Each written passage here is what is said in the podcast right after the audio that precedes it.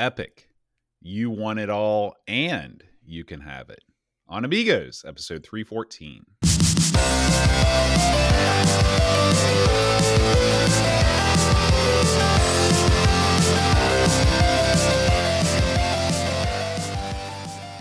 Hi, everybody. Welcome to Amigos. I'm John. And I'm Aaron. And today, Aaron, we're going to be talking about Epic. Ooh. Now, speaking of Epic, Aaron, I'm going to list a couple different uh some uh some albums here, okay? Yeah. Get ready. Get okay, ready. I'm ready. I'm ready. How about a little album called What's Going On by Marvin Gaye? All right. All right. You a fan of that record? Eh, Marvin Gaye's okay. I like okay, his okay. How about um Blue by Joni Mitchell? Eh, You know, No? eh, eh, No? I don't hate. I like some of Joni's stuff. Okay. That's old okay. school boat. That's Okay, old. what what what about this? Aqualung. I like that. Jethro The Tull. tall Yeah, man. Yeah. The tall. Heavy the metal flute. I love that. That's good stuff. And and right at the top, Led Zeppelin four. Oh, on board man. with the with the lead. yeah, that's the king Okay. dong of albums right yeah. there. Now, what do all those records have in common, Aaron? They uh flat, round, hole in the middle. True, and they were all released in 1971, just like you were. Mm. That's right, folks. 50 years ago this week, the one, the only Amigo Aaron burst onto the scene. Maybe that's a bad metaphor for something when you're being born. You were you you emerged into life. You joined planet Earth and we're forever grateful. You know, so many people come up to me and they say, "What are you going to do this week for Aaron's birthday? What do you got planned? You know, are you going to do something cool?" And I thought, well, I wanted to give him something special, something that I know he can use because I'm subject to the various complainings of Aaron on a on a weekly basis. When he's down on something, he's down on it, brother. But when he's up on things, he loves them.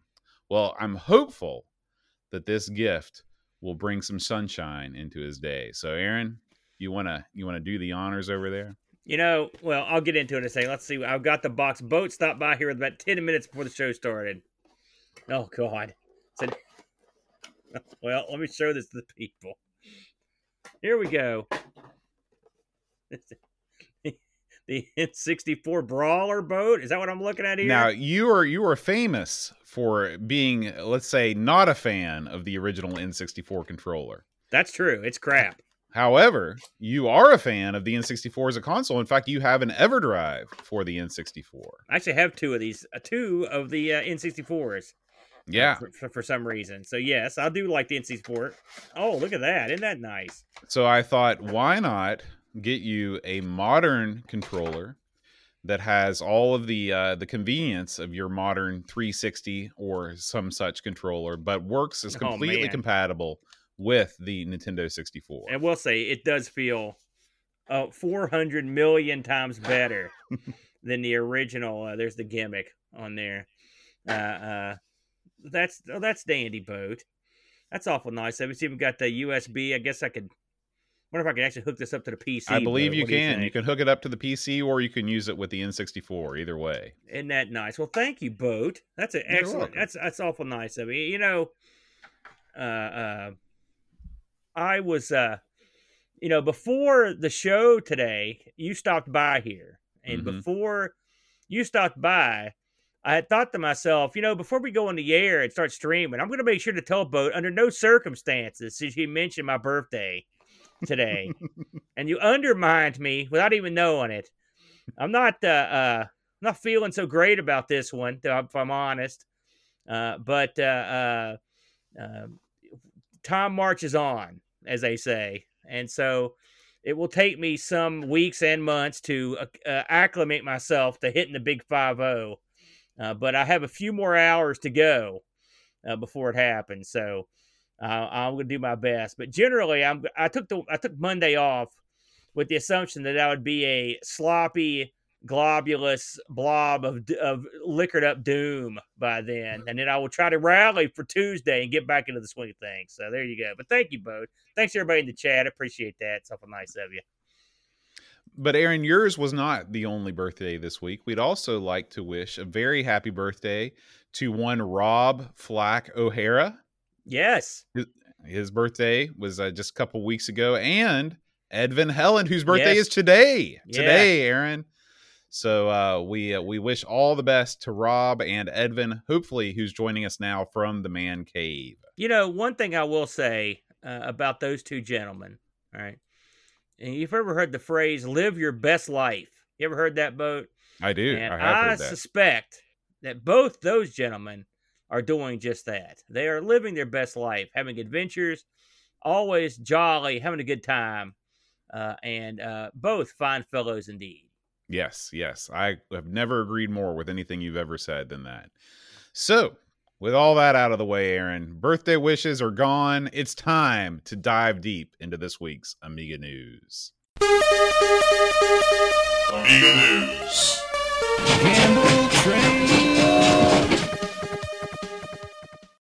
All right, Aaron, we're going to kick things off with a video from Dan Wood. This is the first video I've seen out of Dan in a little bit.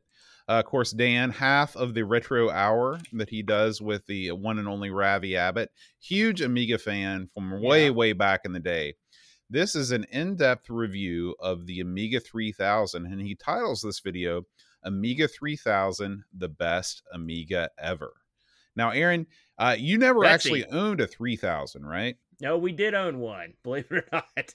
Me and the Brent had one uh, very briefly. We had a 3000 and a 4000T uh, for a t- for a spell uh, with a there, uh, there's something. Oh, with a- with a video toaster, the whole nine yards, uh, and uh, um, but we didn't. I don't. I'm not sure we ever even actually powered it up, Bo. If, if I'm honest.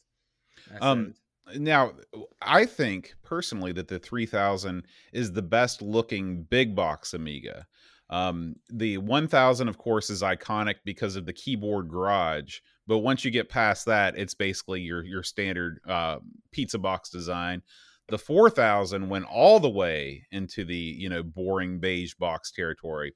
But the Amiga 3000, Aaron, the cur- or the the the sort of the lines on the the machine, the way it, it hits those angles just right. Uh, I'm a big fan of the way that this thing looks. It looks like it's a futuristic computer, you know, something different than than what you might see at other places. Um, and uh, and so I would love personally to have a 3000. It's pretty much the only Amiga left on my wish list. Um, and uh, who knows, maybe one day that will come to fruition. But uh, big ups to Dan. Make sure you watch this video uh, and and find out all everything you could possibly want to know about the Amiga 3000. yeah, this one stuck past me. I don't. I don't know how I missed this because I watch all of Dan's stuff. I love Dan's stuff, and I will say that the uh, the checkmate case that was uh, launched a couple years ago. Uh, of course, they it used the 3000 sort of as its benchmark to, or you know, its starting point. And uh, I think uh, it was a good choice. I agree with you. This is, it's a big box, but it's sleek. You know, it's not like a Mhm. monster. right. Now, I'm old school boat, and so if I was going to get one of these things, uh, box wise, I'd probably go for the two. I know it's not the prettiest, but I just like the fact that it's huge. There's lots of space in there. This Mhm. one's a little harder to deal with, but I mean, it. I, I can't deny the fact that it's a much. it- It's a darn fine looking unit. There's no doubt about that. Absolutely. So, all right, Aaron, let's move on to our next story. This is a it's been a pretty pretty good news week here on the Amigos. Uh, the Amiga scene is popping off. Guess what, Aaron? There is a new Amiga magazine in town. So, Oh, of course, we have uh, friend of the show and sponsor of the show, Amiga Addict, is out there.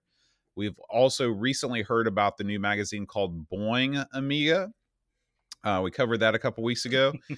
Sorry, Now, that name. Just- I don't know. I don't know. it's wacky to me. It is. It's why. wacky. Uh, now, Aaron, we have Zap Amiga. Now, the word Zap should probably resonate with many of our listeners, as they have they're most famous for their uh, C64 and uh, ZX Spectrum publications. I believe they started out as a C64 rag, and uh, but they they've done other things as well. Yeah. Uh, now, the Zap Amiga is being funded by uh, Patreon. So uh, basically, the way it works is uh, if you pledge 250 a month, you'll have an uh, you get access to a PDF of each issue of Zap. 650 a month gets you the uh, the magazine itself. This is going to be a 60 page thing, so it's going to be it's not a this is not a small little magazine. Um, No. and uh, if you play if you pay uh, 750 a month that's going to get you um actually i guess I, I have no idea what is different about the 750 versus the 650 so uh, we'll have to investigate that further, Aaron. but uh, this thing is the A5 size. I believe the old A5 size is a smaller magazine. This is something uh, uh along the likes of a um, like a Reader's Digest type magazine. You know, I'm So, looking at um, this boat, Mm-hmm. and I can't tell the difference. Yeah. either. I've Yeah. read this two or three times. Are we idiots? I don't know I- what's, what's happening. It looks like the I have no exact idea. same thing, except Now- the vat's more expensive. I will say this: I, I slightly misspoke because of the way that Patreon works. They're only set up to take monthly pledges, but you can actually set up your page to only pay to only withdraw money Oh. from the people that pledge from you once per quarter. It's So, uh, UK versus UK boat. That's what the difference is. Oh, okay. At the top okay. part, I would move that down to the bottom for Yeah. dumb guys. Yeah, for, for dumb guys Sorry, like us. So okay, non- that, that makes the- all the sense in the world. So Yeah. seven fifty per month that covers the postage by the tier price. That's very reasonable. That's, yeah, that's very for reasonable. a non-UK person. That's Yeah. a, that seems like a real. good- I mean, wow, that's a darn good deal. I think. Yeah, not bad. Yeah. So again, you know, it, we're not all about trying to say, you know, there's only room for one Amiga publication out there. Uh, there's there's room for everybody, uh, and bringing magazines back into circulation, boom, is uh, is something that I'm fully endorse. I fully endorse it because I, don't love paper. Your, I don't endorse your drum strike there. What the heck? You have to say something funny before you get those. Listen, I was hilarious. Oh, So anyway, Zap Amiga, it is uh it is coming soon, and uh, you can support it by going over to patreon.com slash Zap Amiga, and that's Zap with two two big Z's. what do you think about this boat? That's three or four. Because there's other uh, existing Amiga magazines. I'm assuming that the French one that we talked about still around. There were some Mhm. others. Can you? Can you get over the fact that there's all these magazines? Were there any? I think the only thing that was around when we started was just that one that was in France, wasn't it? Yeah, that was only so. one. Yeah, It's yeah. amazing to me that we've got all this stuff. What a, it's a it's a treasure trove of good stuff. If you're an Amiga fan, I can't believe It is. It is. And I'll tell you what else is a treasure trove, Aaron. That's a little site called Amazon.com. Oh, I yeah. shop there from time to time. Uh, yeah, and you send stuff back there occasionally too. yes, yes. Now, Aaron, this may surprise you because Yeah. I believe that you you thought this wasn't going to happen, but it has happened. Pre-orders are open in the United States Oh. for ah. the A500 Mini. Now, the the the actual listing is misspelled. It's it's it's the AS 500 Mini. So I don't know if there's shenanigans going on here, or we've got some people that are just really inept at their jobs. Seems But- yeah but this is uh, up for sale right now on amazon 139.99 with free prime shipping. Um, this item is going to be released on march 31st 2022 so if you are in stateside and you've got a hankering for the new mini amiga that everybody's talking about these days uh, you can pre-order it now from amazon That's a good shot of the of the controller right there, boat. It is. You know, you know, um, eh, eh, for those listening on on their uh, listening device, we're looking at a picture of the of the controller here. It's the first time I've really taken a good hard look at it. Have you have you used the uh, CD32 controller before, boat? i have I, i've used yours before Right. What did you think? You know, it's got a bad rap, but it, I think the thing is as stupid as it looks. I think it's a pretty comfy yeah uh, controller. Now the the gamepad part's pretty mushy, boat. Well, I mean, that it's sort of like saying the controller is great, except for the part that actually controls the game. Yeah, I'm just talking about the overall because that's what matters here. N- it- it- This is sort of ripping off that.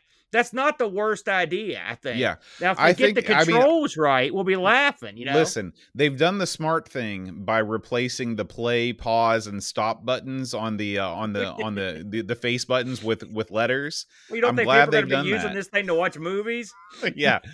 And uh, they, you know, the menu and home buttons are on there. So of course, this is going to be entirely controllable with the the custom UI on the A500 Mini. This is exactly what I would have done.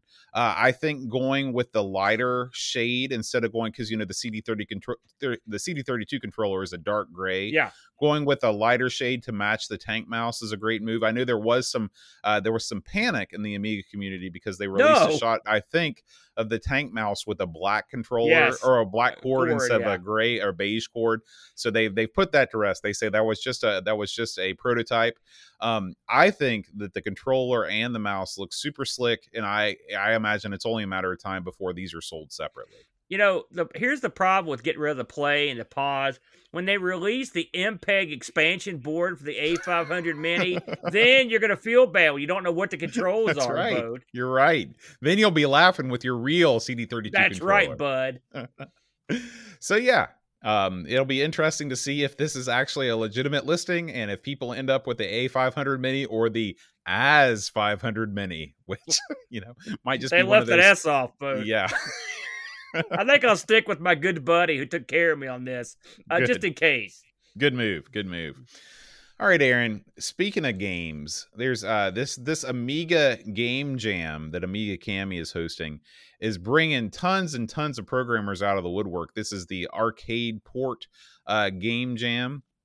And uh target renegade is coming out for the uh the amiga. Of course this is probably most famous for you know home release i believe that renegade was an arcade game and then target renegade was a console and computer only sequel uh, that that never hit the arcade. I believe that that's the case. I remember from our when we when we covered this on our Sinclair. But anyway, the uh, there is a uh, a programmer that is uh, I guess detailed development is a group that is going to bring the ZX Spectrum version of uh, the uh, the classic Target Renegade to the Amiga. Uh, I think this would be pretty good. Aaron, do you remember uh, playing Target Renegade on uh, our Sinclair? Oh, this is Swaney. Swaney is doing this. Yes, Okay. I was gonna I was gonna say Swaney from uh, uh, Retro Asylum is sort of famous for being in he love loves Target game, Renegade. Yeah. You know, and so uh, I he, so he actually is the guy behind this. Are you, is that what you're telling me? Well, it says that, you know, and I'm reading, of course, where we get all of our news from Indie Retro News, our buddy Yeah. Neil. Uh, he says, uh, uh, I guess the creator was written, it started about 15 years ago in Blitz Basic for the PC. Yeah. But then uh, Swain, with the help of Swaney, he had recolored all of the ZX Spectrum graphics over to the Amiga, with most of the first level working, with a small exception of baddies attacking you, which I think is probably pretty essential to do this. But you know, this is a work in progress. Obviously, uh, hopefully, this will be in time for the Amiga Game Jam. Uh, I I am super super stoked for the Amiga Game Jam this year. This is going to be a, cavalcade of great releases. It's funny because I, I remember if you listen to Retro Asylum, and I've listened to them for a long time. Uh, uh, Swaney has talked about fiddling with some of this stuff, but I I hadn't heard it mentioned for a while. So I guess someone picked up the gauntlet boat and ran with it. So that's awesome. So I'm anxious to see how this turns out, man. Yeah, yeah, absolutely. All right, Aaron, we're going to move on to Tin Mark in his latest video. We touched on this briefly last week, so we won't spend a whole lot of time here, but we will say that uh, he has released a new video where he received a um a an Amiga 600 from Sanction, aka Tim Drew, over in England, and uh, he goes to work with this thing. This is going to be a multi-part video where he unwraps a bunch of goodies, including the Cadbury Crunchies. We've had a few of those in our day, Aaron. Those are good Uh, eating, but yeah sent to us from from people over overseas. Uh but yeah and he also got some great uh some ale which is always a good time. You're going to need that when you're working on your amiga.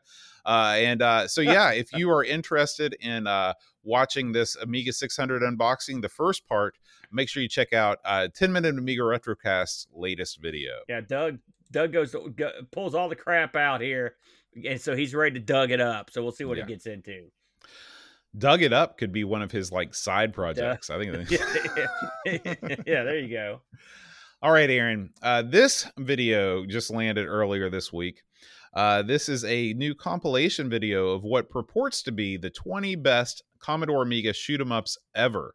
This is from Old Style Gaming, OSG. And uh, he covers some games that I'd heard of, but there are also some games on here that I, I wasn't quite aware of. Um, now, Aaron, if you were going to list the uh, your your favorite uh, Amiga shoot 'em ups, what would what would be the two or three at the top of the list for you?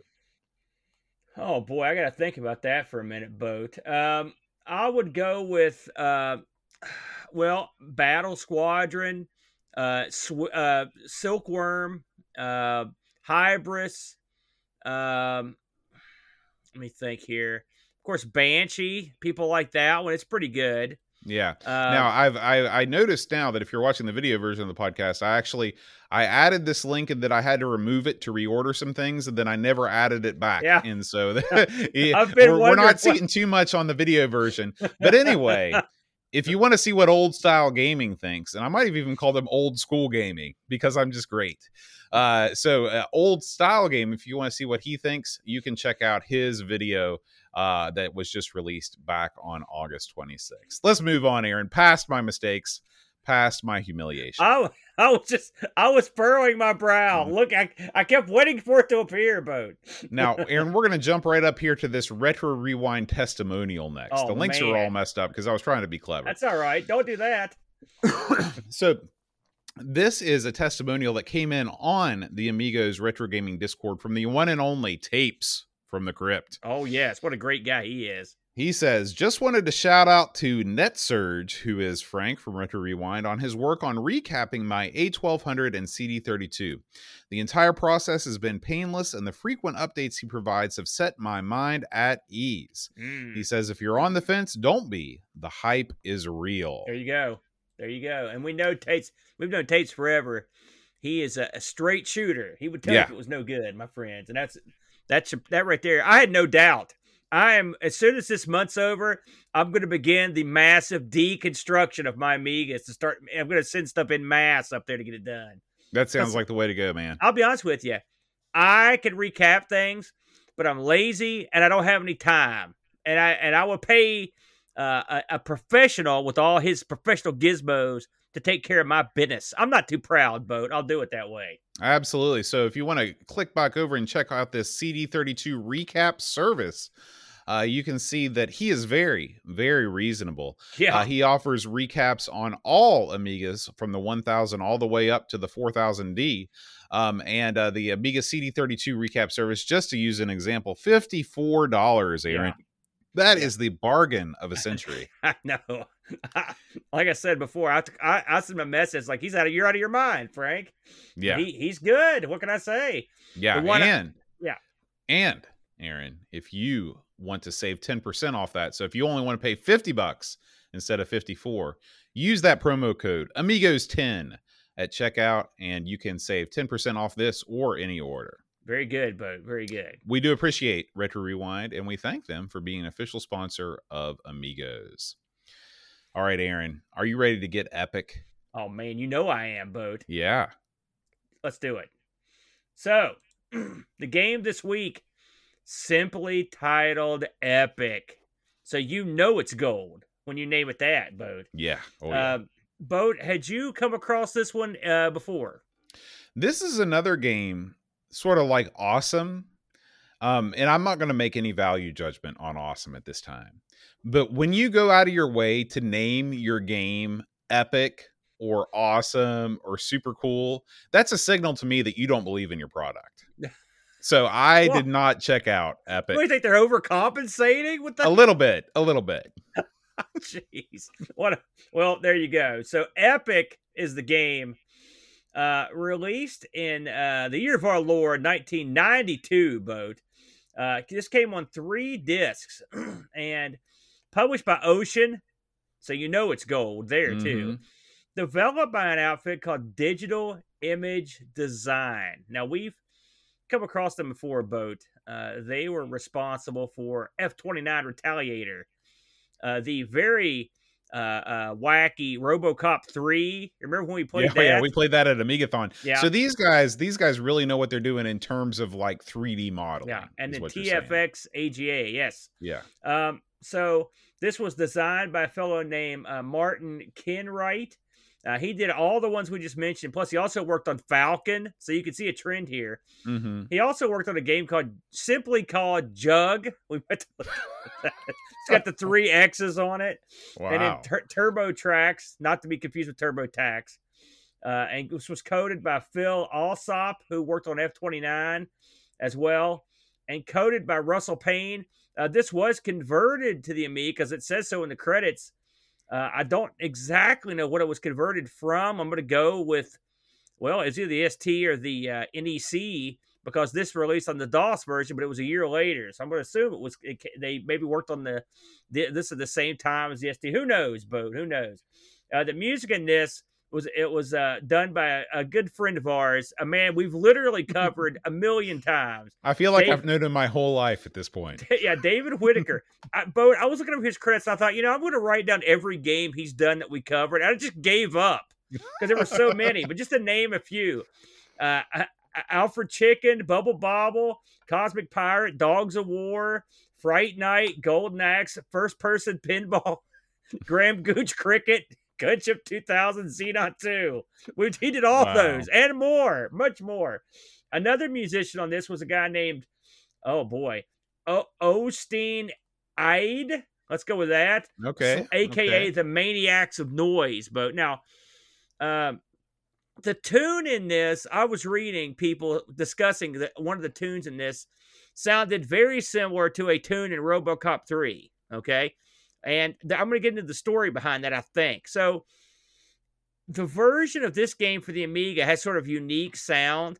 The NEC and the, and the Atari ST, had, the, the music in it was from uh, the planets. You know, a host the planets. You've got oh yeah, Mars. my fa- some of my favorite classical music of all. Oh, that's a it's a great great uh, uh, collection, it's a, isn't it? It's a great record Holst put out. By the way, uh, uh, that was the show where I was the soloist and we did it in the band. Oh, yeah. I was bringing, I was the bringer of war. By yeah, the way, you were. That's my name. you nickname. still are.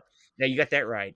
So anyway, if you watch the, if you listen uh, or have a look at the Atari ST version of this, it's got the Planet Suite in it, right? Mm. And it uses like Atari ST, like their specialized music. It's it's pretty good.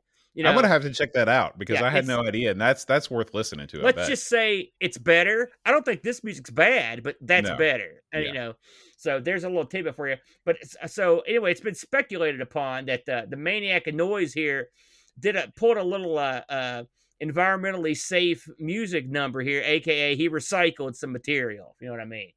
Uh, anyway, uh, this was out for the E ECS OCS, uh, and again was, was not an Amiga original. Uh, this was released on the Atari ST, the NEC PC 98, and then a year later for DOS.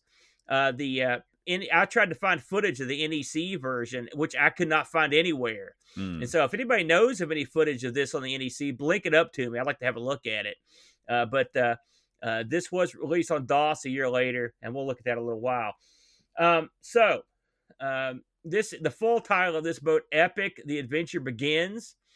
Uh, this is a uh, this is a game where you fly around in space. Now, before we get, I want to talk about the opening to this though. Before we get to it, boat. Uh, this this has an elaborate elaborate opening montage of of footage uh, to explain the storyline. Did you happen to read the manual for this thing? Listen, listen. Last week on ARG Presents, Yeah. You went off on the NES for having for being the most uh, the most infamous for its unskippable cutscenes. Yes. I beg to differ, good These sir. These were skippable. These were Okay. skippable. First of all, I'm I'm I'm still waiting to hear what games you're referring to on the NES because I don't think I've ever played a game that didn't have a, a skippable cutscene. I played But- some stuff on stream last week that was I'm, I'll have to. I'll have to check out the Yeah. stream. But this game, the the amount of documentation uh, about the backstory, the manual is and and I don't have a problem if you want to flesh out your game. You know that's that's not a problem at all.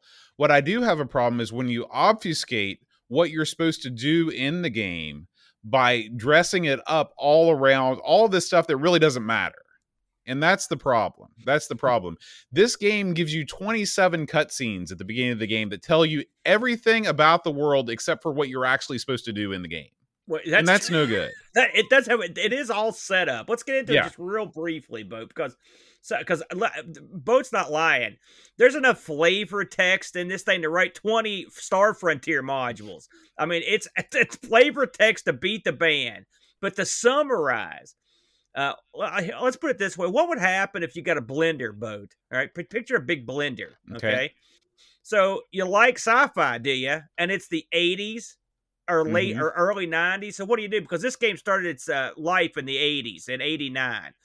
So I loved who didn't love Star Wars? All right, throw that in the blender.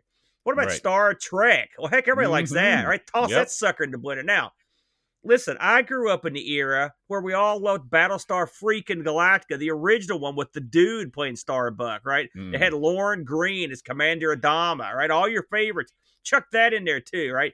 Put that sucker on high, pour that into a cup, and then that's this game's backstory. They just took all the crap you could find from all these different genres. This reminds me of something story wise that would we would find in like a PD game that some dude wrote in his back in, the, in his basement.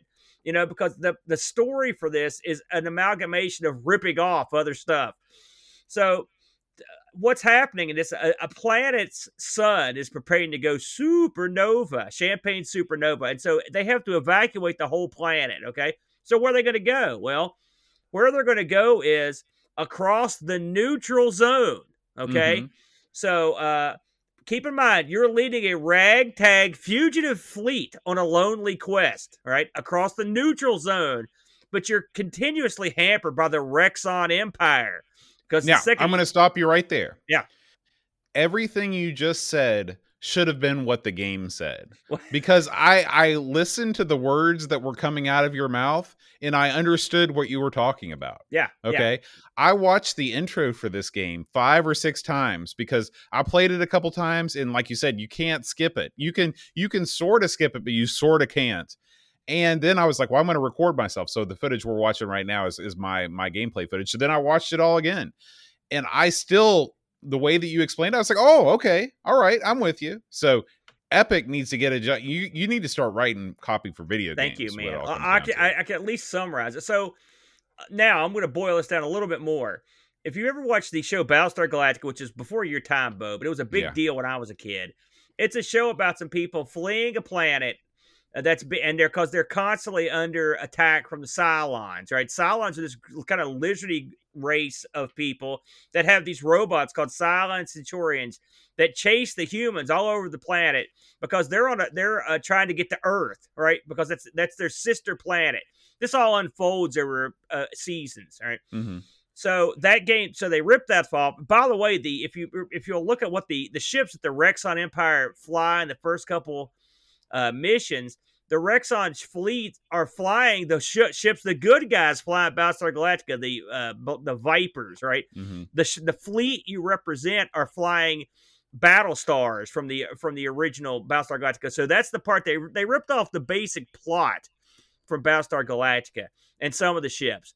Now, uh, the Rexon Empire is sort of a cross between the Cylons and the Empire from Star Wars. And then the, all the stuff with the neutral zone. They, by the way, the name of your outfit's the United Federation of Planets, which is all that's directly from Star Trek. Is Plus- that, I mean that's that's what they're called in Star Trek, isn't That's it? right. Also, if you look at the ships later on in the game, they're they're like the Rexon Empires have birds of prey from Star Trek and a couple others. So these are all straight up. Now listen, this is not a bad thing. You know, I don't mind that. If you're going to steal, steal from the best. Oh, they what stole I say. from everything they could. In fact, one of the taglines in this, "May the Lords be with you," which I thought was funny. I thought, man, they they had not one iota of original thought when they put this together. And I saw people complaining about the cutscenes in this because when you start the battle in this, they'll show cutscenes of your Viper or your of your oh, excuse me, you don't fly a Viper, your whatever the heck your ship is called, the Epic ship and they show it launching and sometimes they'll recycle that footage as you go through the game. And also they show like these long shots of the space fleet flying by and stuff It's very reminiscent of. I never watched the original Battlestar Galactica, but well, I watched is- the new one. It's very reminiscent of the shots from Battlestar Galactica. trust me when i tell you battlestar galactica used the same three minutes of footage six million times i haven't seen battlestar galactica for years and i still remember the scenes you know and they were over and over the same scenes because that stuff was expensive brother you can't just you can't make that i love battlestar galactica so much by the way side note that i took my handy dandy brand new cassette recorder and i remember hitting hitting record and sitting the thing beside the tv so i could listen to the episodes later in audio form because i was a awesome. I was a big mark for that. In fact, even some of the missions in this, there's a mission where the fleet goes on the offense because they don't want to uh, because the the Rexon Empire has been attacked. Every time they attack, they've got to defend all these civilian vessels, and it's hard. And so they go on the attack. That's straight out of an episode of Battlestar Galactica. That exact Mhm. plot. So they ripped off a lot of stuff. All right, y'all know that. So, all that said, how's this sucker play? Okay, you're the epic guy that's going to drive this new type of, of prototype fighter. It, it's because it's always like that, isn't it? Where you're, it's not like they put you in an old fighter. Give that guy the Let's dud. put him in something that's trusted and dependable. No, Yeah. that never happens. What's the what's the Pinto of fighters? Give him that. you know, so they give you unsafe at any speed? That's right. So they give you the epic class fighter, and you've got apparently you've got three clones of yourself and the fighter standing by for all the many times you'll be killed. Now, before we get to the game itself, but you sat through me talk about all this stuff. You sat through this opening. What did you? What were your thoughts on the opening, the music, the graphics, the length of it, all that stuff? Listen, this is probably the best cutscenes, rendering, animation, etc. I think I've ever seen on the Amiga. I mean, all of the the way that they combine the polygonal models with the pixel drawing of the hangers and the way they launch it's very striking and it's it's very nice looking um there are there's tons of animation on the ships of course the ships themselves are not detailed they look like you know star fox ships or whatever but um on as a package the way that this story incomprehensible as it was to me the way that it's laid out and they, they- there are little things that i noticed like for example uh, they'll put the text on the screen and the ships will fly through the text like they'll Yeah. fly over top and the text will disappear Yeah, I thought, you know, little stuff like that. I Yeah. love that stuff. I think that's super cool. Yeah. However, I knew my spidey sense was telling me this was going to be a setup for a game that could not possibly live up to the opening cut sequence. Well, we shall discuss. So, what you do here in this game, it, it, your space adventure is split into eight different levels, and each level has a couple of different sections, right? Um, and they take place either over a, a planet, which I remember seeing. Oh, about four different types. I mean, the planets are sort of all color. They've got different stuff on them. It's not like they're. These aren't radically different planets, but they're different. Uh, or they'll be up in space and you have to complete missions, and it's based on a time limit. By the way, uh, for our good buddy Eric over at Pixelgate who hates time limits, don't ever play this because not, cause not only is there a tight time limit, but an annoying jerk that keeps telling you you're running out of time. They Every- constantly remind you, even when you're not really running out of time. I Like, just like 30 seconds in, you're like- running out of time. In fact, the UI in this was purposely put together just to annoy you. There's Mhm. beeps and boops. Like, where are you? It's basically like the mission's not over. That kind of stuff. Now, once you begin a mission, it this game becomes cryptic. How about that? At least I'm Yes. I'm, I'm going to tell you my side of it. If you disagree, let me know. Uh, you start the the very first level. You're supposed to uh, blow away some mines. Okay, now this game is. I did you play this with a stick or the mouse, Bode? 100% mouse. I did it with the mouse as well. Okay, but uh, and I could not get my stick to do anything. But the but the manual says you can use a stick, but I don't know how to do it. So, but I used the mouse. so the controls You can and- use it. You can use a stick, but you also have to use the keyboard in conjunction. Right, which is right, no right. good. Yeah. So uh, you control your actions with the mouse. The right mouse button fires, and the left mouse button basically. Stop me if I'm wrong here, Bode. You're either going full speed ahead or you're at a complete stop, but you're not. That's basically how yeah, this works. The the con- the the acceleration is interesting because it it ignores the fact that space is a vacuum, uh, and it also ignores the It fact that that when you're on a planet, there's gravity. So Yeah, it, it both it, it plays it plays both sides of the coin in a weird way. So um, like you said, you you move at sort of a um a, a nominal speed uh when you are standing still. You can never truly stand still in this game, but you move very very slowly. It- Okay. yeah. Whenever you Yeah. press the mouse button, you rapidly accelerate. There's no such thing as like easing up on the throttle a little bit and just going along at cruising Nope, speed. not. You're going Mach 5. However, when you stop, you come to almost a dead stop. So you aren't carried along by your momentum at all. No. Which, I mean, to be honest with you, I think that's great. That made the game a lot easier for me to play. but it is totally unrealistic. And you know, it, this game purports to be some sort of a space flying craft simulation, and uh, no no craft would ever be able to come to a dead stop like that, um, unless you know it's uh, maybe it's running on technology I don't know about. I don't know. Well, so let me. I'm gonna. I'm gonna make a guess here. Okay, since some of this is based on Battlestar Galactica, the Vipers in Battlestar Galactica.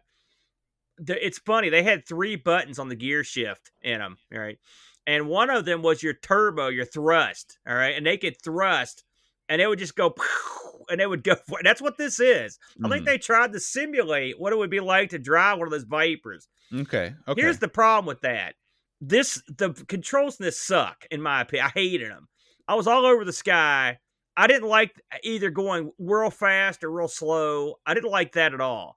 And what made this game feel so much worse is that we just played Alienator last week, mm-hmm. uh, a public domain game with a similar s- setup. And in terms of the control of your ship, Alienator blows this thing out of the water. If I could have had the ship from Alienator and with the backgrounds and stuff in this game, you would have been in business because not only does it do movement better, it also does controlling your ship a million times better because one of the problems with this game, especially in space, is that you can't tell your pitch, your yaw, right? We learned those words last week. I mm-hmm. can't tell where anything's at. You'll right. be right in the middle of stuff on your radar screen, but you're you can't tell what you're you you have no you, you know? yeah you have no altim you have no altimeter.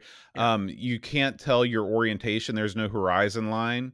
Uh, this is basic, basic stuff, people. I mean, yeah. it's not as if this game came out in 1984. it wasn't just me. No. Okay, now let me ask you another question. How often did you ram into the ground? Constantly. Right, because the ground is it always looks the same. I mean, there's not enough waypoints to tell you when you're really that close, mm-hmm. unless there's crap right there. And most of the ground's sort of blank. And so I would constantly, and also to shoot stuff, you have to get kind of low I played this on. Did you play this on your MiSTer? No, I played this on FS-UAE. I played this on the MiSTer. When the MiSTer runs a little bit faster than a stock 1200, so this ran at a pretty good clip. Mm-hmm. Uh, and, and, in fact, I think it ran a little too fast. I had to slow it down uh, because I, I, didn't have the time to react, basically. Uh, but the truth of the matter is, I th- with the thrust being like it was, when you're trying to get somewhere real quick and you can't understand how far you are from it or how you know it's I was hitting the ground a lot, bouncing off stuff. I would want to shoot something, and, it, and, the radar would say I was on it. I'd be like, "Where the heck is it?" I couldn't find stuff. The radar was confusing. You get yeah. Three... They, I'm sorry. You know, go ahead, Bo. Um, the the the main you hit the nail on the head. It's it's it's fortuitous that we played this game so close to Alienator because, um, how in the world could a public domain game, which ostensibly is one guy, come up with a better radar system, a better uh, ship positioning system, ship visual visualization system, yeah, and a better targeting system than a game that has you know a team multiple people working for real money developing this game for a major major publisher. It boggles the mind. It boggles the mind. And it leads me to believe that this game was set to sell on the praise of the openings cutscenes alone. Um, I do believe that this game, the the opening cutscenes were released before the game. Did you read anything about that? Well, this game had a troubled uh, development. All right? mm-hmm. it, it, it was a three year development, and from what I read, having nosed around, they started off strong on this, and then they sort of hit the wall on it, and then they sort of worked on it in between other projects. Mm. Okay. And so Ocean was finally like, hey, Spudheads, like, where's the freaking game? And they were like, uh, how many, how many works coming? They're like, no, no, finish it up right now. And so, bam, lo and behold, this sucker gets released. Now, here's the hilarious part of this, and we'll get to it a little bit more when we do the reviews. They had like a pre release of this on the Amiga and not only did it include stuff that's not in the final release, but it even had stuff in it like the that old music we talked about, the planets, which is not mm-hmm. in the so that ended up having hilarious results on, on, down the line.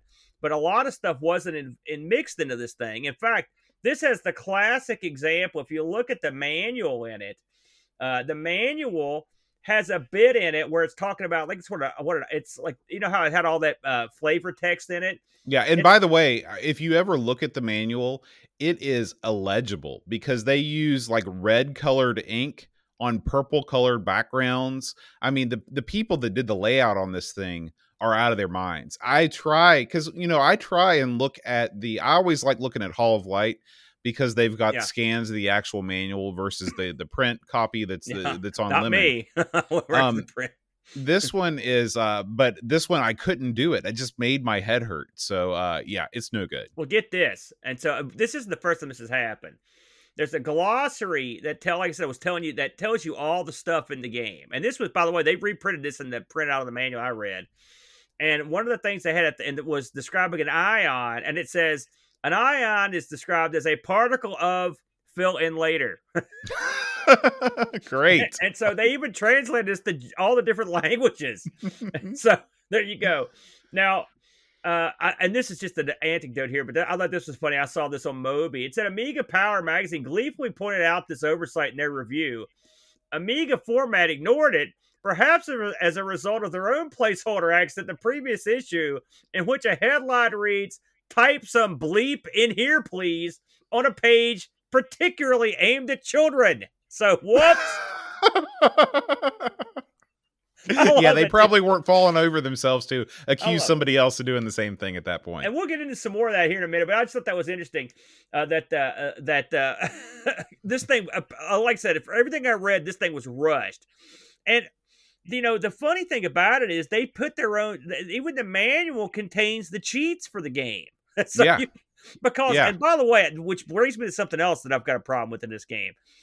I'm assuming you did what I did and cheated I couldn't. I couldn't get it. could I not get the, refill fuel to save my life, and that seems to be a, per, a perennial issue in this game is refilling your fuel.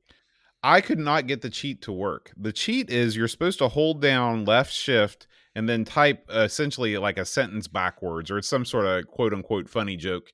And, and I couldn't. I just couldn't get it to work. So I was unable to cheat, and I paid the price. Well, I, I there's a thing here. Uh, basically, if you push the joystick down to the right and press enter, you'll get full shields and weapons. All right, Okay. you didn't see that one.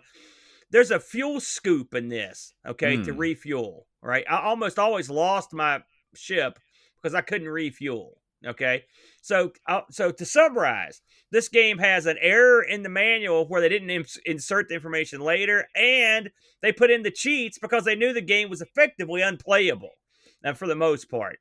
Now, uh, uh, was the game unplayable?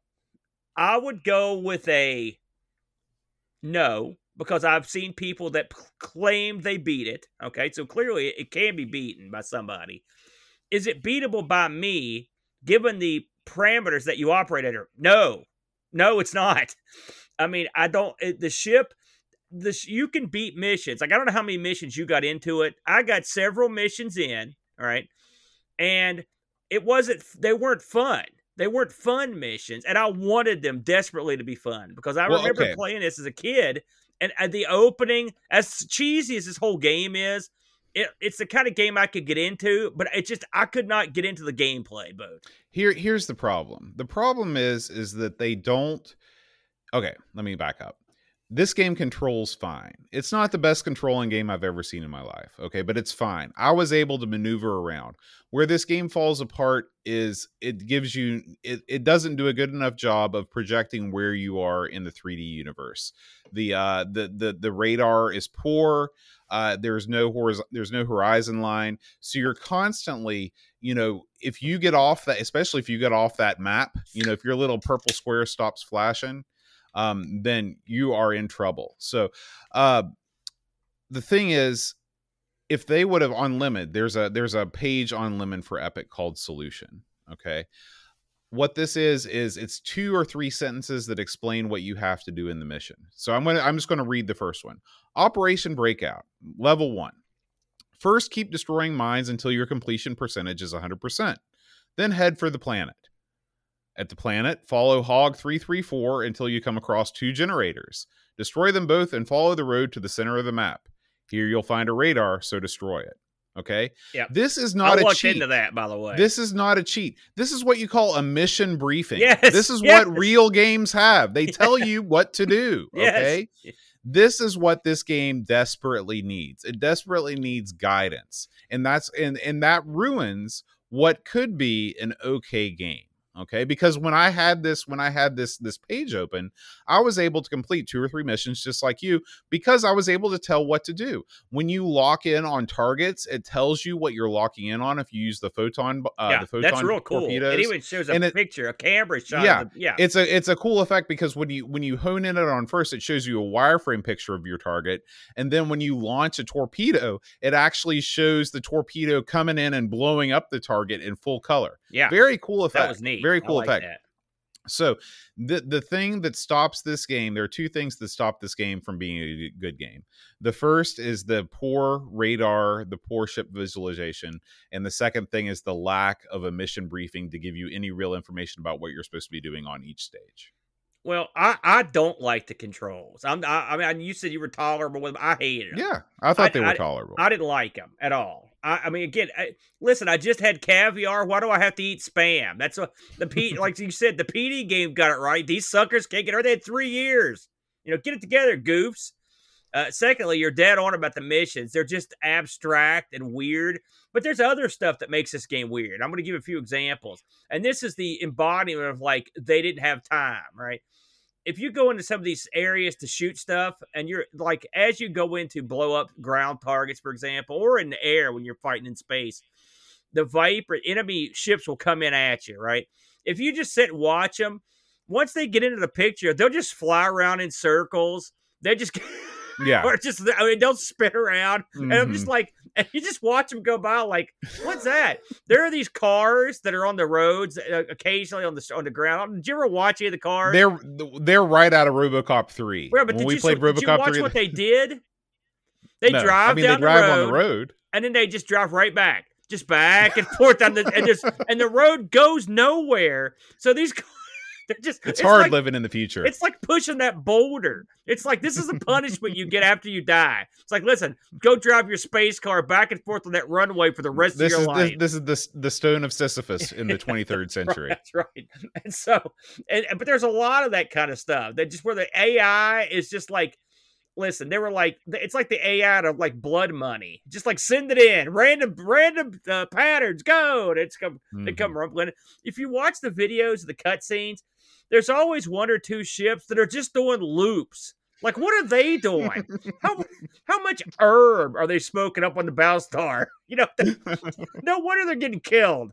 You know, they're spreading those ships. Watch every cutscene, you'll see it. So um, now that that much said, three discs for this amount of stuff's cool. Also, the game's supposed to be fairly short. I didn't get anywhere near the end. Uh, one of the things I found there he goes. One of the things that that amused me about this is I'm assuming you watched that once you got killed the the, the flavor text Mhm. once the rocks uh, the and Empire crushes your fleet, it's killed too because they didn't believe there was actually a supernova, so they all die too. So even if you lose, the Empire all gets murdered. So you got that going for you. That's a wacky ending, I thought. Yeah, it is. It's yeah, super wacky. Uh, this game, I mentioned that uh, this had a couple releases. This was uh, released on the Atari uh, in a 16 color mode. Uh, the Amiga, it, I, it's funny, I looked at these things side by side. They were very similar. I also uh, want to show you the DOS port of this. The DOS port of this is actually really uh, a lot better looking. Now, is it better playing? That well, I'll leave that to you know someone that has more time than me to go try it. But it's smoother they had time to work on this. And one of the things they did was, unlike the Amiga, the PC port was specifically made to play off the hard drive. And so you what you get here was just more content. Although you could see that if you were watching the video, you could see the bird of prey right there. All it was doing was just going in a tight circle. He just rolled up and shot it. So clearly in the future, everyone has the same radar you've got. Because I'm pretty sure that's what the enemy would see if me and you were driving the thing around. You know what I mean? Right, right. you can see that the uh, the PC version better explosions. It's got more cutscenes. Uh, it's got like like you actually see people talking in it. Uh, both versions have the ability for you to use external cameras, although I didn't do it that much. I don't know if you did, Bo, to try to play with the external No, cameras. No, no, no. Uh, that yeah, that that, always leads to crashing for me when I when I do when I mess around with that stuff. This game has a rep in the community as being like F29 in space, which is because they built it on the same engine. We played uh, that game a while back, and I it's funny, I had the same problems in that game overshooting targets, getting lost. Uh, so I guess that's maybe we're too dumb to drive these ships boat. It could be part of it. I don't know. So, um, let's talk about the reviews for this because this is this review segment's going to take a little longer than usual because the review people were were absolute morons. Okay, so I mentioned before that this had they had sent out a uh, they had sent out a preview edition of this that was months and months before because it took so long to, to release it that the that they the preview version was out literally like eight months early. Okay. And so a lot of magazines did what you're not supposed to do. They just reviewed that as their review. well, you shouldn't do that. So Wow. Amiga Power uh, called out the suckers here, if I may uh, quote them. They and this is what they wrote as their review. Other reviews, which you might have read in other magazines, usually glowing, we might add, which appeared in up to six or seven months ago, were based on fairly early demo versions and thus are completely invalid. We'll say it now and say it loud. Reviewing unfinished games does the reader no service at all. And if you suspect the magazine is doing so, and there are a lot of which are guilty of this, you should either make their lives hell or simply stop buying the mag. And one of the mags they were referring to is CU Amiga, which absolutely did this because they mentioned a bunch of different stuff that wasn't in the game. Plus, they mentioned the wrong music. So it was pretty obvious to tell when the magazines were lying. And so, as you can imagine, the magazine ratings for this are all over the map. Uh, so let's get into them here. Um, the Lemon people give this a 6.72, uh, which is pretty low for them. Uh, the people in Moby give this 3.3 out of 5. So these are the reviews from back in the day. Uh, Ace gave this an 839, which is about that's an 80%. Amiga actually gave this a 90. Amiga Format, as we just mentioned, gave it a 34. Believe it or not, Amiga Joker gave this a 74. They kind of liked it. Amiga Magazine, 8 out of 10. Amiga Power, not so much. They gave it a, a 34. Uh, CU Amiga gave it a 91, and then they revised their uh, review uh, to a 70 when they had the chance because they were the one that got called to the carpet. And the one, which is another one that got called to the carpet, gave it an 88. So you can see these these uh, stats are all over the place. Total average on this 67% boat. Have we ever reviewed a game that has had such a wide spectrum of scores? Well, I don't know, but I will say this. This is not we'd all know that these we read these reviews every month or every week. Mhm. And we know there some of these things are getting paid. Some suckers are just not playing the game that much or whatever.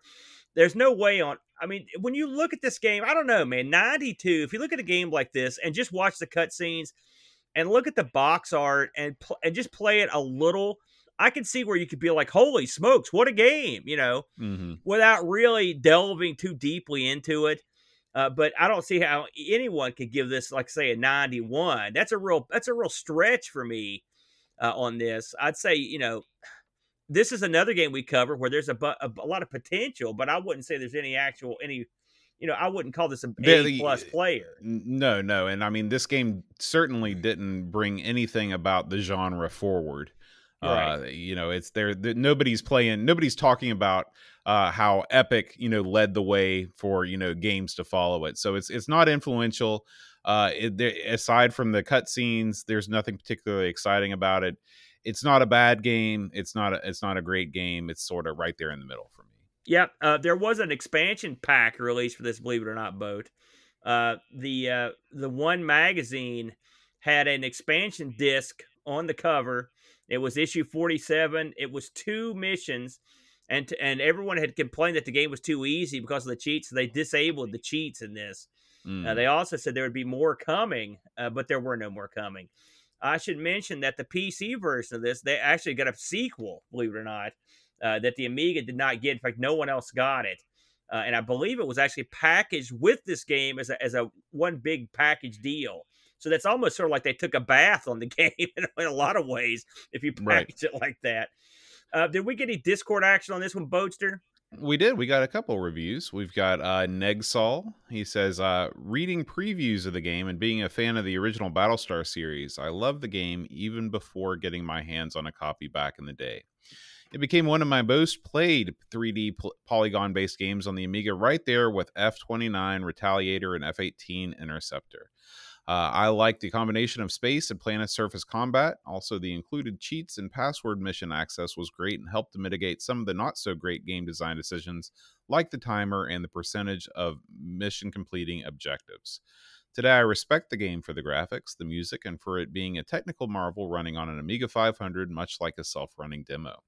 The fact alone that it was compressed down to three discs and was playable with two disk drives without disk swapping is an achievement in itself. Sadly, today the gameplay should not be very attractive for anybody, especially wing, considering Wing Commander and X Wing TIE Fighter games move the bar to a new dimension in the space combat genre. All in all, a respectable and solid 7 of 10 in my book. Ricky DeRocha says an interesting 3D space combat game up with a very cinematic presentation. Unfortunately, the refueling seems to be bugged, leading it to be almost impossible to finish the game without cheating, as one of the middle missions is very fuel demanding.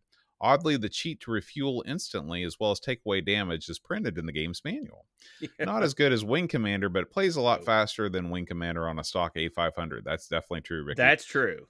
definitely worth a look 8 out of 10 i wonder you know this is this isn't the first game that people have sort of made excuses for for playing well on an a500 Yeah. but the thing is like i don't care how well it plays on an a500 it's just not that great of a game so like to me that's that's not an excuse for putting out a mediocre product like you can do that and you can put out a great game and have it run on an a500 if you want to So, Yeah.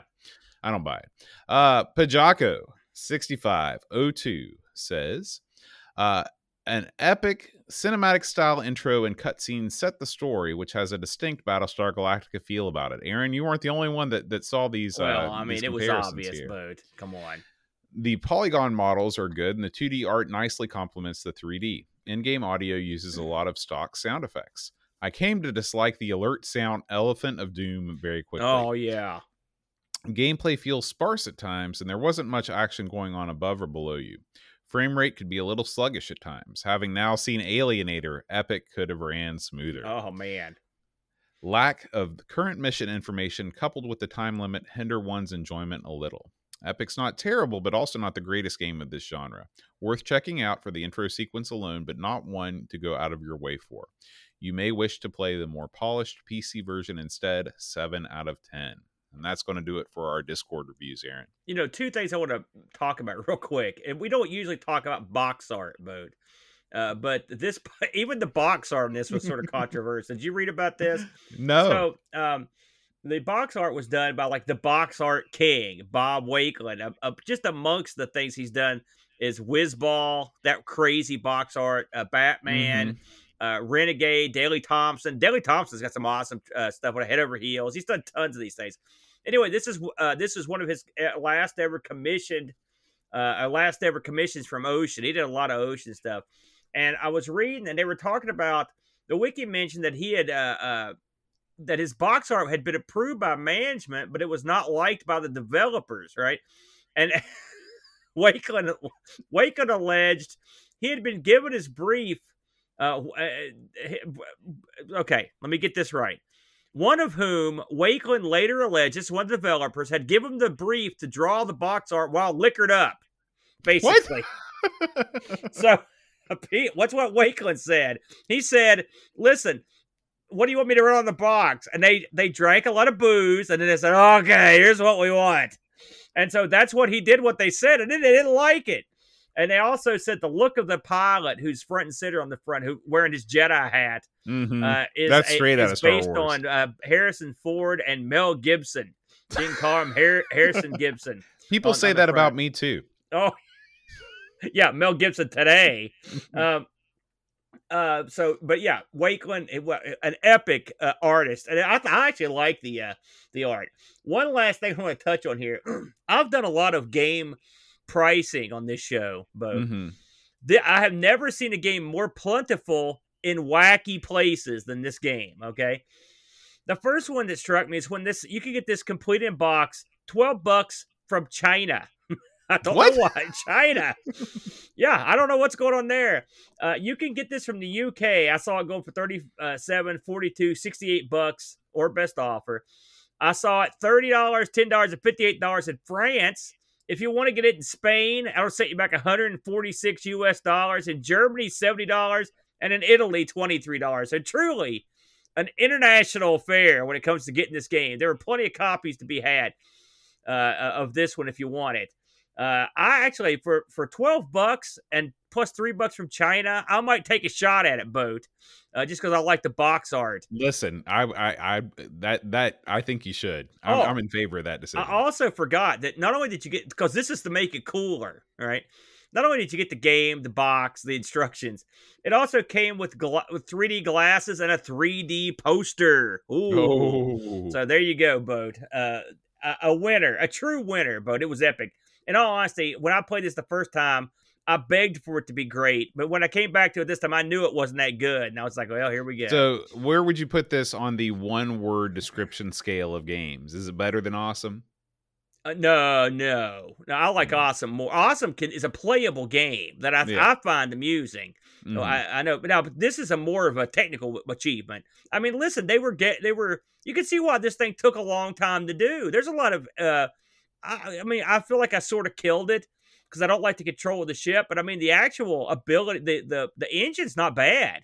Yeah. Uh, it's sort of what we wanted last week from Alienator. It's got ground level targets that are fleshed out pretty well. The the uh, t- photon torpedoes are pretty cool. The cutscenes are great. The music that's in here is pretty good. It's colorful. Uh, but I just I just don't like the controls. I think they made a lot of poor choices when it comes to the, way the ship handles, the way the missions are set up, the way the uh, information is delivered to tell you what to do in the missions. I think they uh, uh, the way you refuel.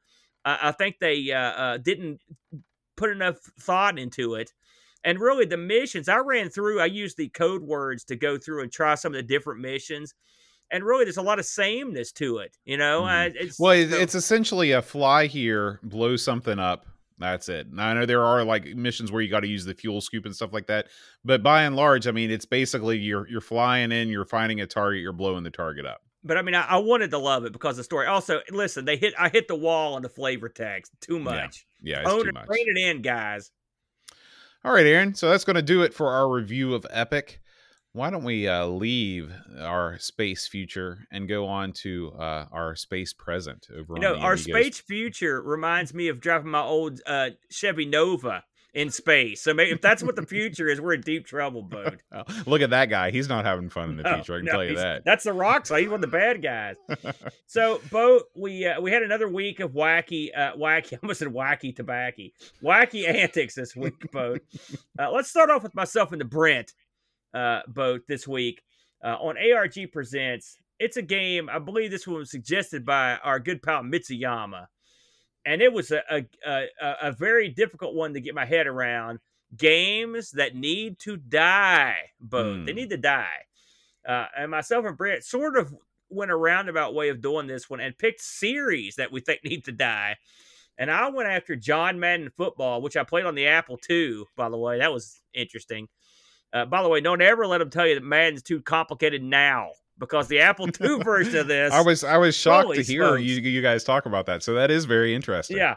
And then Brent went after, uh, uh, gosh, uh, uh, something that everyone truly loves. But I mean, it has been around for a while. And that's the Worm series. Went after Worms.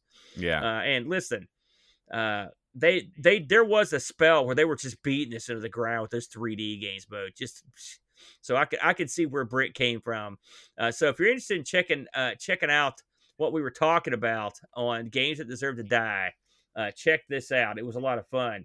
By the way, just for an uh, update, we'll be recording uh, Sunday morning, 10 a.m. The topic this week, we're going to be defending games that scored two out of 10 or less votes. So Mm. that was also not easy to do.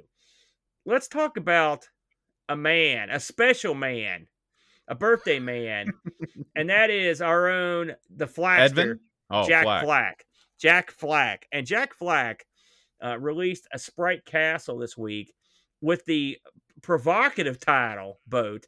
It's almost like a controversial title, if if I didn't know. It's evocative. It, it encourages discussion in the comments. And the, and it's simply titled "Is Mister Do Simply a Poor Man's Dig Dug?"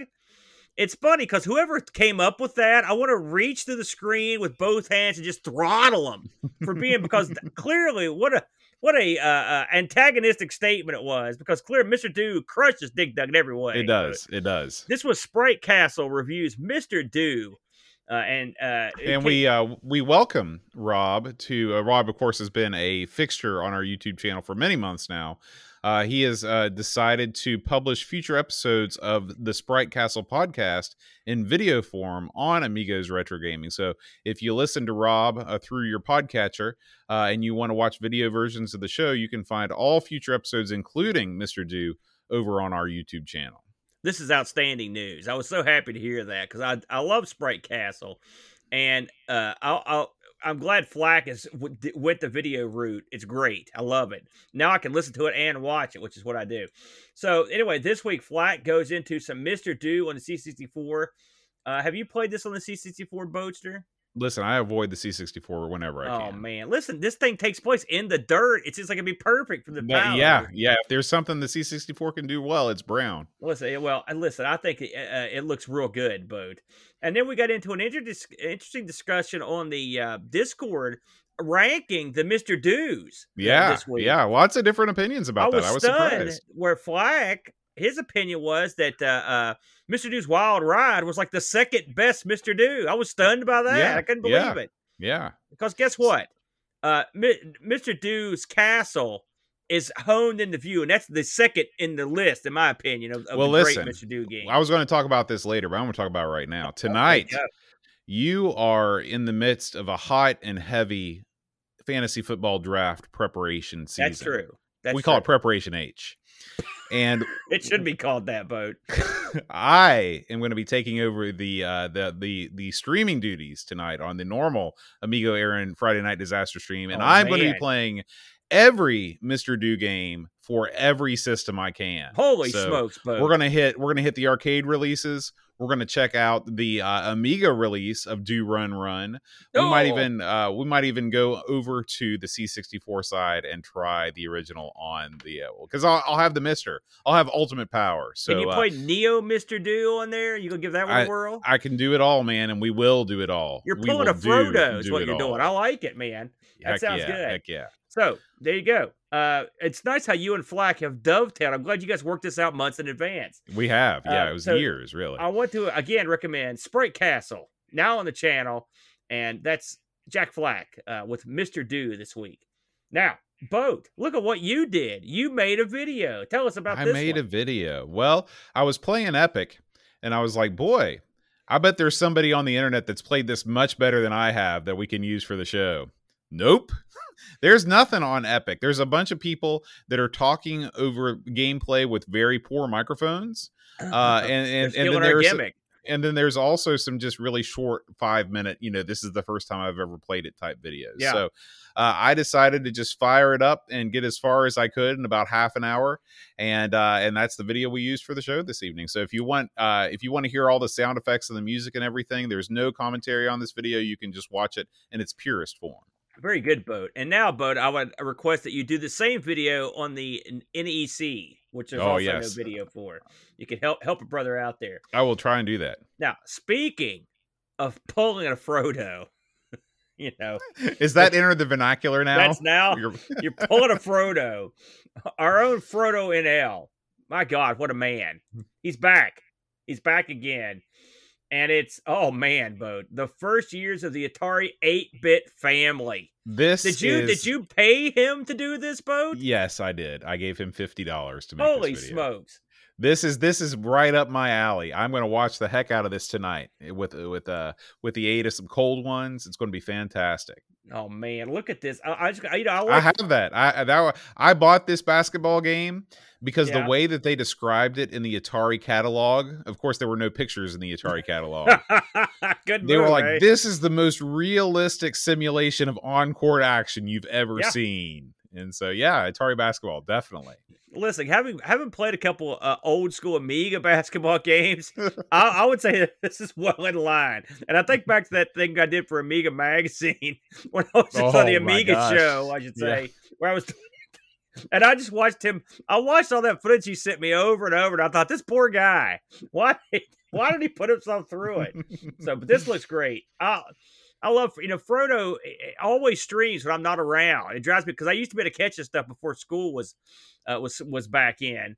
I'm hoping I Mm-hmm. can get back into it. Always gold, but some of these games I got to say I haven't seen a lot of these that he's playing here, so I'm anxious to give this a look myself. So that's In this version of Oh, Space Invaders, we got. We, dude, I gotta say something about this version. version. Now, I've played the crap out of this back in the day. I'll tell you, it's interesting because I grew up thinking that this was the arcade version of Yeah. Space Invaders Yeah. because I didn't know any different. It's cool. I never saw a Space Invader, and it is. It's cooler. It's got the mothership. Yeah. Now it doesn't have the bases. Some people don't like the fact that you can't hide behind the bases, but I really like the way the invaders look. It's very colorful, and uh, yeah, I think it's a solid version of the game. it's a beauty. Yeah, it, it, I, I think I, I think it's quite good. So that's Frodo again. Check him out, and please check out Frodo NL's channel on Twitch. Solid gold money, boat. But I think that's all we've got here. What are you and, and the Neilster getting up to this week? Well, you know, it's funny you asked because we we nearly lost our show again. This is the second week in a row that Riverside, which was what we used to record our episodes, has sort of given out on us. Uh, I just uh, saw as I was looking at the uh, Discord reviews, a message came in from our uh, intrepid producer, video producer Duncan Styles, saying that he was he was able to salvage a copy of the show. So we will have episode 49 of this week in retro uh, released at some point. Uh, we talked about Aaron. Did you ever see um, in hotel rooms uh, Oh. back in the early two? I know you've seen the inside of a couple hotel rooms, if you know what I'm saying. Hey, well- but I was young. I needed the money. yeah, uh, but did you ever is it, and on your trips there, did you ever pause at the television to see if there was an N64 system hooked up to the television? Are you kidding me? In the hotels I was in, it'd be like if there was a calculator wired to it. Apparently there was they, they made these things called gateway 64s which were specially modded N64s that charged you by the hour to play Wow. games and waterproof, okay? no doubt. Yeah. and they the games that they chose were weird they chose games like paper mario ocarina of time you know short little get in get out type games right yeah. well, it turns out that these games have never really been fully explored to see if they actually are different than the commercially released games yeah. until now. Uh, Ocarina of Time uh, has been dumped, and they're they're looking through it to see because unlike the original Ocarina of Time, where you start out as the kid Link, you actually start out as adult Link. So maybe there's some other things that are different about this version of the game. Of course, charging you by the hour, I'm sure they didn't think anybody was going to play longer than an hour uh, with a game like that. I would think they'd have something like Custer's Last Stand 64 or something. Yeah. more body titles on there. You would think that. You would think that. Now, uh, there's also been a new Aaron, a new CDI based Mario game. You know oh, how God, no. what? This Yes. shows you guys have uncovered some real dirt this week. Holy God. Uh, we also talk about to of special interest to our Amiga fans. Uh, we talked about how um, the Amiga computer was used in NASA uh, as part of a uh, vehicle telemetry uh, Oh, yeah, yeah. computer. Uh, and so there was a new uh, article on Hackaday talking about that. And finally, Aaron, this is this is calling back to an earlier episode of ARG Presents. We talked about the new Unreal uh, Unreal Engine version of The Simpsons Hit and Run. Oh, jeez. Britt will be pleased. Don't tell him. Holy so yeah, if you're into the week's hottest retro news from all corners of the gaming universe, make sure you check out This Week in Retro either in your favorite podcatcher or on the This Week in Retro uh, podcast channel or uh, YouTube channel. You better thank the, the the dunk for for saving your bacon there. Yeah, thank you, Duncan. He works miracles. Trust me, he's Didn't he's you, the man. Is this the system you've been trying to get me to switch over Yes, to? The one that yes, keeps losing your shows? I'm starting to turn the corner. I'm going to be honest with you. I don't think I'm going to recommend it anymore. what are you doing? By the way, we should mention here while we're still lingering around the YouTube here, our own buddy RMC himself actually formally released his gimmick this week. Yes. Uh, yes. The, uh, uh, the yeah, here we go. The MiSTer Multi System. We spoke about this uh, a little bit last week, uh, and Neil takes it out and and uh, fires it up here. What do you? This thing looks pretty rad, Bo. Listen, I think this thing is going to sell. Well, I, I don't think I know. He announced it's going to sell for 150 pounds. Yeah, I saw that. So what do you get for 150 pounds? You get the MiSTer, you get the board, you get No. everything. You you don't You don't get the MiSTer. you don't get the MiSTer. You get All no. right. You get the thing that shoves into the MiSTer. you get the thing that shoves into the MiSTer. Do you get the case? I don't know if the case is with that. I think that might. I'm not going to lie to you. I don't know what's going on with this video. Do you I- ever speak with Neil? I know you guys have a show. we don't really talk. We're sort of like the Beach Boys in the 80s. We leave in separate limos. I do like the fact um, that Neil Neil whips out his hair dryer to heat this thing up, and I'm thinking to myself, what's Neil doing with a hair dryer? Same thing I am, I guess. So, So- you get the you you you basically get the bare board. Right. That is the special MiSTer Multi-System board, which offers you a USB hub. Uh, it sits flat, uh, and it gives you a SCART cable. Uh, to be honest, I think this thing this thing is going to be a uh, a bigger hit in Europe and in the UK than in the US because of that SCART. The I know that SCART thing is a big deal to a Well, lot you- of folks actually- Ha- having, I know you're. See, the reason you're having trouble here is because you didn't buy all this extra crap for years like I no, did. because I don't need it. so the extra crap, it ain't cheap, brother. You It know what I'm saying? You're right. You're right. You got to get the RAM, 128 megs of RAM. Don't think that's cheap because this is I don't know what's happened there, but you got to pay. Then you got to get the uh, uh, the uh, you the VGA gimmick, right? It's got all the switches on it, the second SD card slot, and you also have to pay for the USB hub. This thing's got all that crap built into one thing. Added bonus, you get the SCART connector. Plus, you get an expansion port, which I don't get that. That's Plus, true. it's got the cunningly, it's got the uh, uh, ports on it to add the joysticks with the Mhm, the zero SNAC. delay Yep, gimmick yep. on it. So this thing is you're saving money. Like if you were, if I had the MiSTer in my hand and I hadn't bought all the other baloney for mine, I would just go. I would buy this just for the fact that it's just all the stuff I want, all cheaper. You know, so Yeah. there you go. And then, oh, by the way, you can put it in a wacky case. Sounds good to me, man. Uh, so Yeah. yeah. it's a it's a bargain. Like I don't know how. I really I don't know how they're selling it that cheaply. That's a fact. and That's here, well, the thing the thing that really impresses me is they're selling it that cheaply, and it's produced in the UK. Yeah, his, so they're not buddy's sending this- yeah. down the Yeah. They're not sending this thing to like you know the deepest, you know, darkest holes of China to put Yeah. this thing together. They're doing it all in house with local support. So Yeah. I like that a lot. I will say, uh, just to c- close the door on this, I mean, because I think this is, I'm not just saying this because I like Neil, he's a good buddy. Uh, but uh, if you've got a MiSTer and you don't have the extra crap, just get one of these. And if you haven't got a MiSTer yet, you've been waiting, you're on the fence, like this is a better way to go because it's all integrated. Plus, you just get more stuff. Right. More stuff's good. And if you're getting more stuff cheaper, great. And then if you want the case, uh, you're ready to go. You don't have to have it. I mean, listen, I've got an Unamiga mounted on my wall right here. So you can mount crap anywhere, just like Doug. Remember Doug, that episode where he just mounted that Amiga on the back of a monitor? I think he used some duct tape or some tacks, something like that to stick that sucker up. You can do that too. You got all the options are there.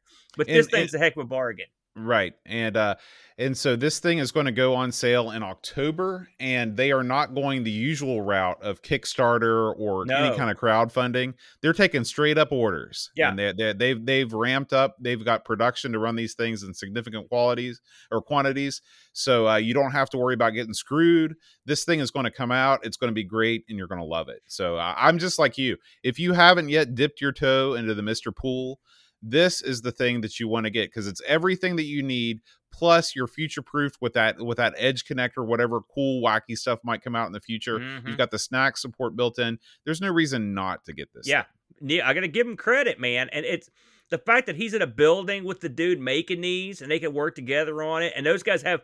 It's not like those guys just fell off the turnip truck either. Like they've got a. They've been doing this stuff for like decades, you know. right So, and they he said they could produce fifteen thousand of these like a week or a month or something, and they're going to be shipping these things like in October. They'll be, I mean, they'll be ready to roll. So, I mean, these will be out by Christmas time in your hand. There you go. So, there's my plug for that. That's a freebie, Neil, because I'm your boy. All right, let's take this thing to the closing chat, Bo. What do you think? let's do it man um so it's time, Aaron, to talk about last week's Patreon song. Um, now, we did get one new uh, supporter this week. His name is Herman V. He must not have Herman heard the song. Okay. Uh, and uh, last week we had one, only one, Aaron, one person. And this guy, this person, he's been on it almost every week. He's he's he's rarely first, but he's been consistent with correct guesses. I like to call him the pack billy of late 2021, if you will. And that's high praise. It's Mitsuyama, Aaron. Mitsuyama got the answer right. The answer was Stay by Lisa Loeb and the Nine Stories. That was Stay. Heck yeah, it was. That was Heck Stay. yeah, it was. I got to go back and listen to that again because at no point during, I mean, you barely had any sort of melodic tune there. What were you rapping it? What was Well, that? There was a, a freestyle rap section in the middle, but I mean, I made it my own.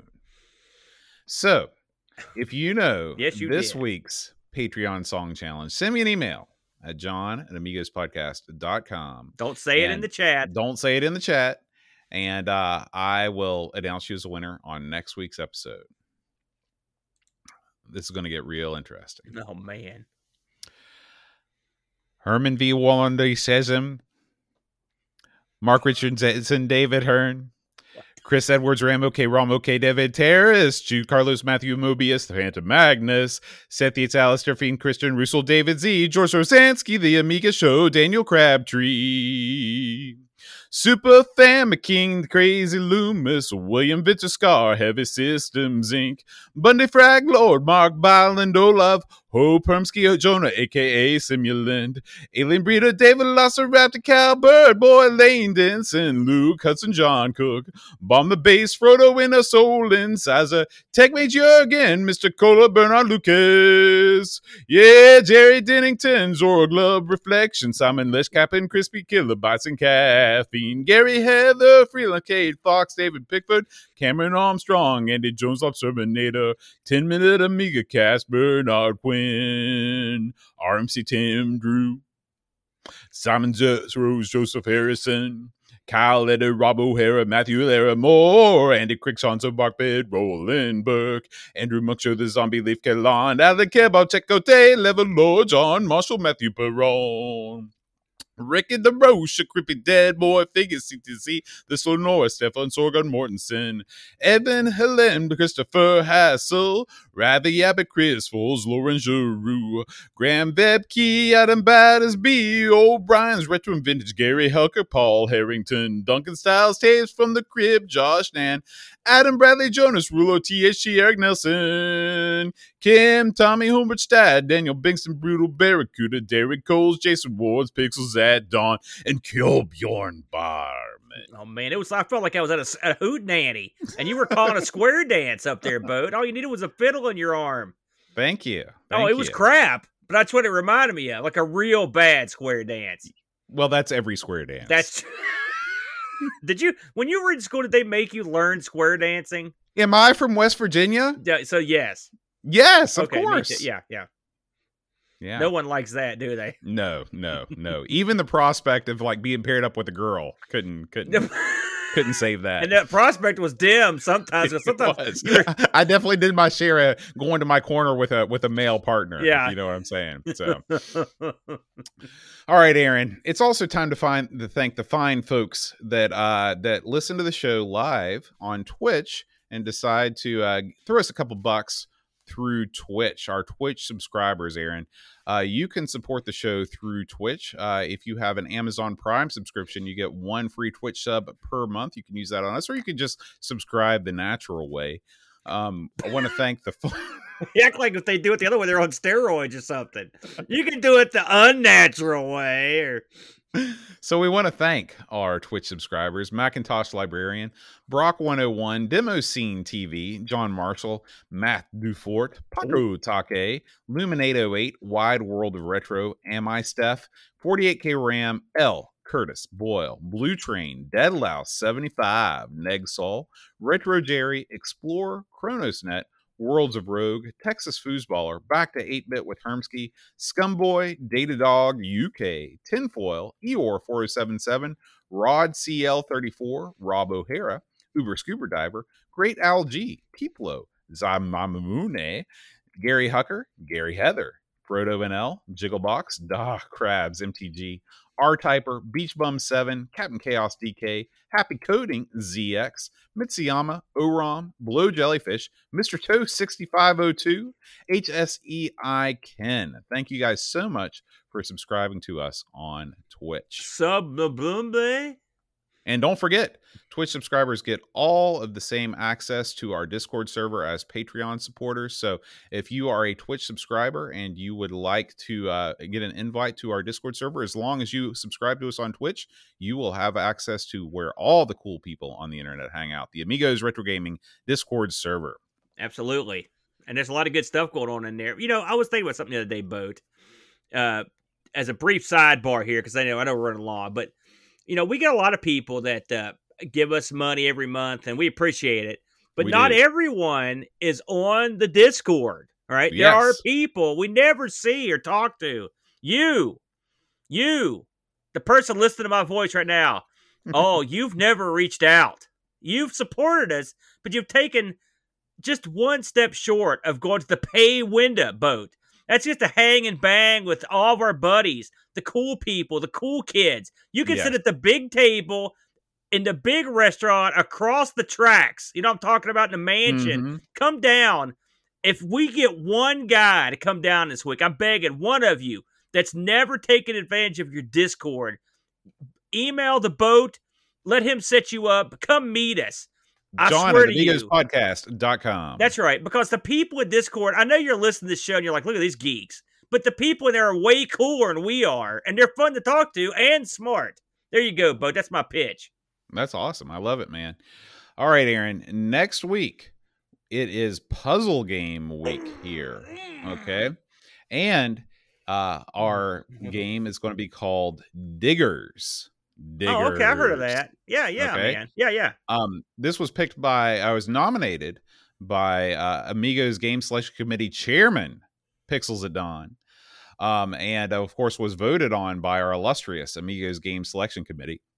And uh, we appreciate that. We appreciate them for choosing this week's game, Epic, which was a nominee by the one, the only Paul Bossman Harrington. So we appreciate that. He's probably awesome at it too. He is. He is.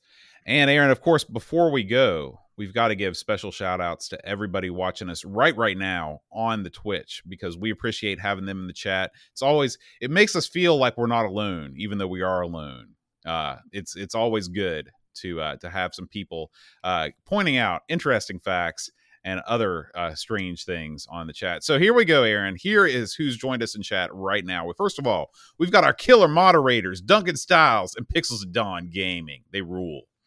We've also got Tin Mark here with us. We've got Amiga Live. We got Arkward Aardvark. We got Back to 8 Bit with Hermsky. Uh, Bark Bits here, Beach Bum 7, Bitstorm, Cobrian, Commander Root, Nah, Crabs MTG, Dave's Dan versus Donuts, Dave Velociraptor, Dedicated Lurking 925. Edmund Helen is with us. Happy birthday again, Edmund. We're, we're glad that you are uh, mildly inebriated and enjoying the show from the comforts of the cave. Uh, Frodo and L is here with us. We we always enjoy having Frodo and the Huck here with us. Gary Hucker. We Oh, got yes. Gordon Westside, Hamo One, Hannah Vig, Happy Coding, ZX, author of uh, the Asteroids ZX Spectrum game that Mm. was so good. HSEI Ken is with us. Herziger. We got Ian, Jabasoft, Jason Warrens, Jebanaike, uh, John Marshall's here with us, a local from Charleston, Knight Rider 82, Ooh. L, Curtis, Boyle, All hail. Lord Soup, Makia 3000, Mitsuyama, Oil of Hope, Picard 2010, Pigfisher 83, R Typer, Retro Rewind.ca, Remastino, Rob, Flack, O'Hara, Rod CL34, Steven Spielberg has joined us again for like the fourth week in a row. We really appreciate his support. Yeah, I'm gonna He's send him a contributing to the show. Yeah, Yeah. he's uh he's contributing to the Patreon on the twenty five hundred dollar a week level. Mm. Uh, Super Tech Boy is here with us. Tadpole 200, Texas Foosballer, Tonga Dosa, V&K, Wishbone, Oxcado, and Explorer. Thank you guys so much for joining us on this evening of Amigos. Before we go, Bo, two things. Okay, two man. things. Thing one, uh, Bo, if he hasn't, he will be putting up the sign up sheet for the ICC. be. If I had not had to come to your house to give you your fabulous birthday present, I would have had time. That's why you're off that. the hook. And also, I'm too dumb to do it. So uh, start signing up now. Uh, it will be the usual gimmick. Put your time in. Uh, put what you want to do and how long you think it's going to be, and if you care what position you are in the lineup. So, Uh, please explain ICC to people that might be tuning into the show for the first time. briefly, International Computer Club boat. For those folks that either can't get to the local computer club because of the unpleasantness boat, Yes. or don't even have a computer club like us until we had to start our own. Uh, and you can you hey listen, come join our club. We'll take you. We love you. We want to hear what you've got to say. What are you working on? What crazy plans, diabolical schemes are you hatching up the privacy of your own home? Share it with the world at International Computer Club boat. International Computer Club tentatively scheduled once again to be kicking off September 18th, and we're shooting at six o'clock p.m. Eastern Standard Time. That way, it's not mega late for anybody. Hopefully, I love it. I love uh, it, man. boat, and it should be a good time. So please sign up in the Discord, ICC Discord channel, uh, and well, we will fill that sucker up. No one will be turned away. We'll literally be entertained by anything. You know, hey, I- I'm the MC, so you know we, I need uh, plenty of people to make me look good, because which is almost impossible. Secondly, boat. Second thing, uh, contests. Let's hear them. Contest. The high score challenge is That's right, on boat. like it's never been on before. So we're going to start things off with the old uh, Amigos High Score Challenge. All right, and uh, we're gonna, of course this week we are still cracking on with Bomb Jack Beer Edition. Aaron, Beer Edition. When you put Beer Edition in the name of your game, you know you're up to some good stuff. It, not Okay. necessarily. Well, probably not. what a top banana beer edition. Epic Beer Edition. Uh, Z9K9 still reigns supreme, but Pajako's right behind him. And of course, Hermsky, Barkbit, and Mitsuyama putting on a strong fight too. If you want to jump in, uh, this is a free game, I believe you can download and uh, you can throw in your uh, your high score on the Discord in the Amigos High Score Challenge uh, uh, place. And we also have launched uh, that is just now happened. Rodland, Rodland, Aaron. Uh, it, this literally just broke this week because we just recorded last week's uh, episode of Arson Clear where we announced that Rodland was going to be our next game. So far, no scores up yet. Uh, I may give this a go sometime this weekend and uh and and put up a score because I always like to contribute to these things when I remember um and Rodland's one of my favorite games of all Oh, I time. know, It's it's, I know. it's one of the greatest discoveries I've made thanks to Amigos. There you go. Take it to the All house right. Let's do it. We will see you guys next time next week for Diggers. Until then, Adios. adios.